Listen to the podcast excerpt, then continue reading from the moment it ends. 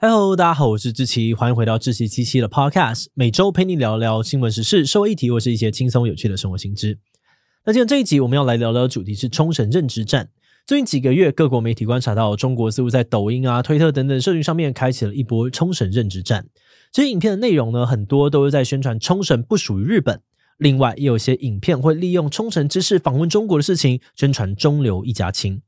而其中呢，有非常多的内容都跟之前中国学者曾经主张的琉球地位未定论相互呼应。而根据独立媒体报道者的调查，这类型的影片主要是在二零二三年的两个时机点大量的暴增。一次呢是在四月中旬 G7 外长峰会结束之后，另外一次呢则是在七月冲绳知事访问中国之后，时机点都非常敏感。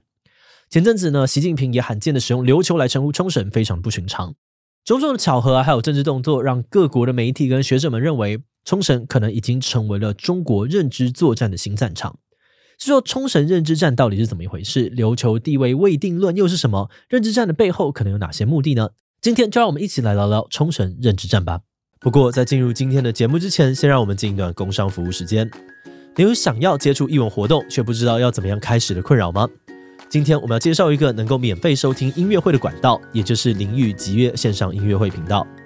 在这里呢，每周五下午五点都会有五分钟的高品质音乐会，让你随时随地，就算是带着小孩，也不用怕打扰到别人，尽情的享受音乐带来的美好。节目内容包含了名家舞台、新星培育，还有乐团合作三大计划。大家不只可以欣赏大师级演奏家的演出，还能够透过节目认识优秀的学生，还有厉害的乐团。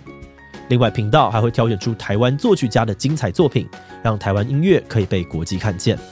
目前名家舞台第四季已经发表，这系列搭配了多元的打击乐器跟各种特色长笛，让人印象深刻。欢迎大家点击资讯栏连接，订阅林玉吉乐线上音乐会频道，让我们一起相约在线上享受高品质的音乐会吧。好的，那今天的工商服务时间就到这边，我们就开始进入节目的正题吧。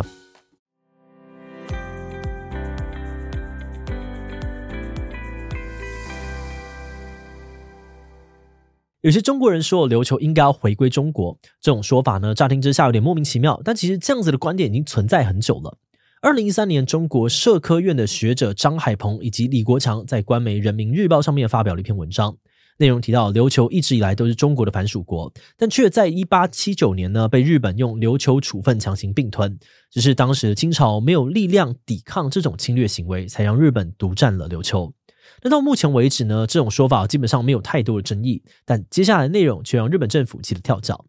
文章在最后提到，日本战败之后呢，依照这个开罗宣言以及这波茨坦公告的规定，不止台湾要回归中国，就连悬而未决的琉球问题也到了可以在意的时候。换句话说，作者认为哦，日本现在对于冲绳的主权是有疑虑的，而这也是琉球地位未定论的主要概念。文章刊出之后呢，在中国国内立刻掀起了一波对于琉球的讨论。很多的中国网友质疑冲绳不应该属于日本，那至于日本政府呢，则强烈的抗议文章的说法。只不过由于两位作者都不具有官方的身份，这件事情后来就不了了之了。直到十年后的二零二三，这件事情才又疑似在人为操作之下，再度成为了中国社群平台的热门话题。不止网友们讨论热烈，习近平呢也在去年六月的一项参访行程当中，第一次以国家领导人的身份提及冲绳的古名琉球，而不是日本名冲绳，引发了各国媒体的高度关注。有些媒体就认为哦，习近平的言论正好呼应了琉球地位未定论，显示出中国想要打冲绳牌来达成某种政治目的。好的，那接下来呢，我们就可以来看看，在这波认知作战的疑云当中，中国的网络平台到底出现了什么内容。根据报道者在各个社群平台上面抓取的资料，这波认知战当中比较重要的论述有两种。第一种论述呢是琉球不属于日本，这部分的说法基本上就是引用琉球地位未定论的内容，透过一些历史故事强调琉球自古以来呢都是中国的一部分，却被日本强行的霸占。而现在琉球人呢则因为对于美军基地忍无可忍，已经决心呢要推动琉球独立。其中有些影片哦，甚至还盗用了日本某高中合唱团唱歌唱祖国的画面，营造出琉球人心向中国的印象，借此来呼应呢琉球应该要回归中国的说法。那至于另外一个重要论述哦，则是借由冲绳来批评台湾有事就是日本有事的说法。台湾有事就是日本有事这句话出自于日本前首相安倍晋三。他的意思是说，如果台海发生战事哦，也会对于日本造成严重的威胁，甚至牵连到美日同盟。借此呼吁中国当局不要误判情势，破坏区域稳定。那虽然安倍呢是在卸任之后才喊出这句话的，但当时还是遭到了中国政府的强烈抗议，认为安倍的发言呢是在为台独势力撑腰。而这波认知战当中呢，抖音上面出现了很多影片，不断在宣传冲绳的知事玉城丹尼反对安倍的说法。影片的内容是在说，玉城知事呢在接受中国环球时报的访问时，表示冲绳不支持台湾有事等于日本有事的主张，因为这很有可能导致冲绳被卷入战争。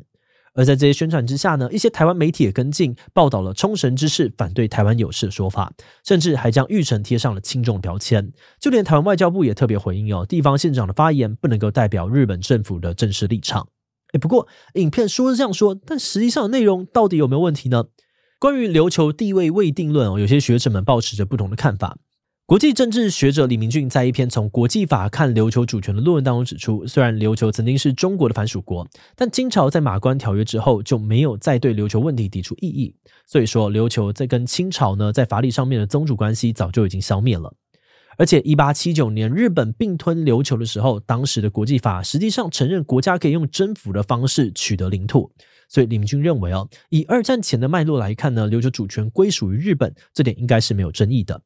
而从战后的情况来看，中华人民共和国也没有主张过琉球的主权，甚至毛泽东呢还曾经为了声援日本的反美斗争，支持冲绳脱离美军掌控，回归给日本政府。所以综合以上资料呢，不少学者认为哦，现在这个冲绳应该回归中国的说法是站不住脚的论点。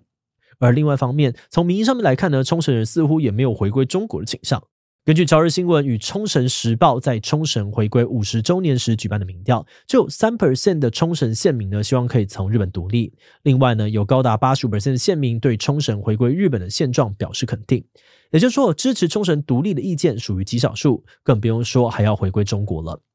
琉球大学名誉教授我部正明呢，也对媒体报道者表示，中国的琉球地位未定论在冲绳社会并没有共鸣的基础，是中国政府在单方面的煽动。嗯，那接下来呢，我们可以再来看看冲绳知事反对台湾有事的说法到底正不正确呢？事实上，在《环球时报》所刊出的玉成丹尼专访之中，玉成完全没有提到台湾有事这四个字，他只有说美军基地集中在冲绳的现状呢，会让冲绳很容易成为被攻击的目标。而根据报道者向玉成丹尼取得的书面回复，玉成之事也表示自己并没有反对台湾有事就是日本有事，而强调包含中国在内的周边国家都应该努力不让台海发生战争。从这些资料来看呢，玉成之事的立场跟短影音流传内容有很大的落差。除此之外呢，以最近的新闻来看，也很难说玉成丹尼就是亲中派。去年十一月，玉成来到台湾洽谈文化跟商业的交流合作。虽然在这一趟的访台之旅当中，他并没有跟任何台湾的政治人物见面，却还是引来了中方的抗议。中国驻日大使馆就表示，呼吁日方避免向台独势力发出错误的信号。而抖音上面也出现了很多的短影音，怒呛玉城知事，批评他才刚访问完中国就窜访台岛，根本是在搞两面手法，只会吃力不讨好。这样看下来哦，不仅冲绳民众没有心向中国，冲绳知事也没有反对台湾有事就是日本有事的说法。嗯，那话说回来，如果这几波认知作战都是中国官方蓄意操作，那他们又为什么要散布这样子的假消息呢？而且特别的是，这波冲绳认知战所散布的大多都是中文内容，目前看起来对日本的网络社群其实没有造成什么影响。那既然这些影片对日本民众不痛不痒，这样子的认知战到底有什么意义呢？关于这点啊，网络威胁分析师黄立安认为，当我们在观察中国的资讯操作时，比起这些操作会带来什么影响，更应该要关注中国故意让我们看见了什么内容。而长期关注冲绳的政治学者林泉松呢，则是指出，目前很难想象中国会以官方的立场质疑日本对于冲绳的主权，除非日本未来高度介入台湾问题，那就另当别论了。综合以上两个论点来看，有人认为中国这一连串的操作是在向国际传达自己手上还有一张冲绳牌可以打，同时也警告日本不要插手台海的争议。那虽然说呢，认知战对日本的影响似乎没有很大，但根据黄立安的说法，中国针对日本操作的强度也出现了增强的趋势。另外，在这边值得一提的是，冲绳议题在日本政治当中本来就存在着很多的分歧，尤其是对于美军要不要退出冲绳的讨论，常常引起争议。很多日本右派支持美军留在冲绳，也会攻击那些反对美军基地的政治人物是亲中派。因此，如果中国真的要发动资讯战，只要透过一些假讯息来营造冲绳向中国靠拢的印象，就可以轻易的挑拨日本跟冲绳之间的敏感神经，甚至也能够破坏台湾与冲绳的关系。换句话说，即使认知战的手法粗糙，但是在台湾啊、冲绳、日本微妙的政治互动之下，这套离间计却很有可能会奏效。节目最后也想来聊聊我们制作这集的想法。在查资料的时候，我们找到了台湾知名政治学者吴瑞仁曾经把台湾跟冲绳形容成帝国夹缝之间的弱小民族。他觉得台湾跟冲绳的历史非常的相似，两个地方呢都身处在中日美这些大国之间，而两地人民的命运也不断的受到地缘政治的牵连。那么，即使我们这么的相似哦，从最近的争议来看，台湾跟冲绳好像都对彼此很陌生。而在这样的情况之下，或许应该要小心冲绳认知战的地区，其实并不是冲绳，而是不清楚冲绳实际情况的台湾跟日本也说不定。这是因为哦，认知战如果要成功，我们觉得需要建立在大家对一件事情不了解产生的资讯落差上面，还有人对于未知的恐惧跟偏见。就拿台湾的例子来看，很多人一方面呢不太清楚冲绳的社会怎么想，一方面又对中国扩张的野心有着强烈的恐惧感。这两项元素加起来之后，我们就比较容易受到认知战影响，认为冲绳想要脱离日本，或是为他们贴上亲中反台的标签。但是冲绳内部呢，其实存在着很多样的声音。确实有少数的人支持独立，但也有很多人希望维持现状。确实有人哦，对于台湾有事就是日本有事抱有疑虑，但也有不少人对这个观点表达支持。那如果我们一开始就对冲绳民众的各种立场能够有更充分的理解，不止可以减少资讯落差，也可以消除恐惧感，不会被假讯息牵着鼻子走。面对中国的威胁，台湾跟冲绳的命运息息相关。同样，身为弱小民族的我们，如果能够多了解对方一点，或许就有机会可以一起摸索出一条跳脱出地缘政治框架的道路了吧。好的，那我们今天关于冲绳认知战的介绍就先到这边。如果你喜欢我们的内容，欢迎按下子龙的订阅。如果是对于这集冲绳认知战的内容，对我们的 Podcast 节目是我个人有任何的疑问跟回馈，也都非常的欢迎你在 Apple Podcast 留下五星留言哦。那今天的节目就到这边告一段落，我们就下集再见喽。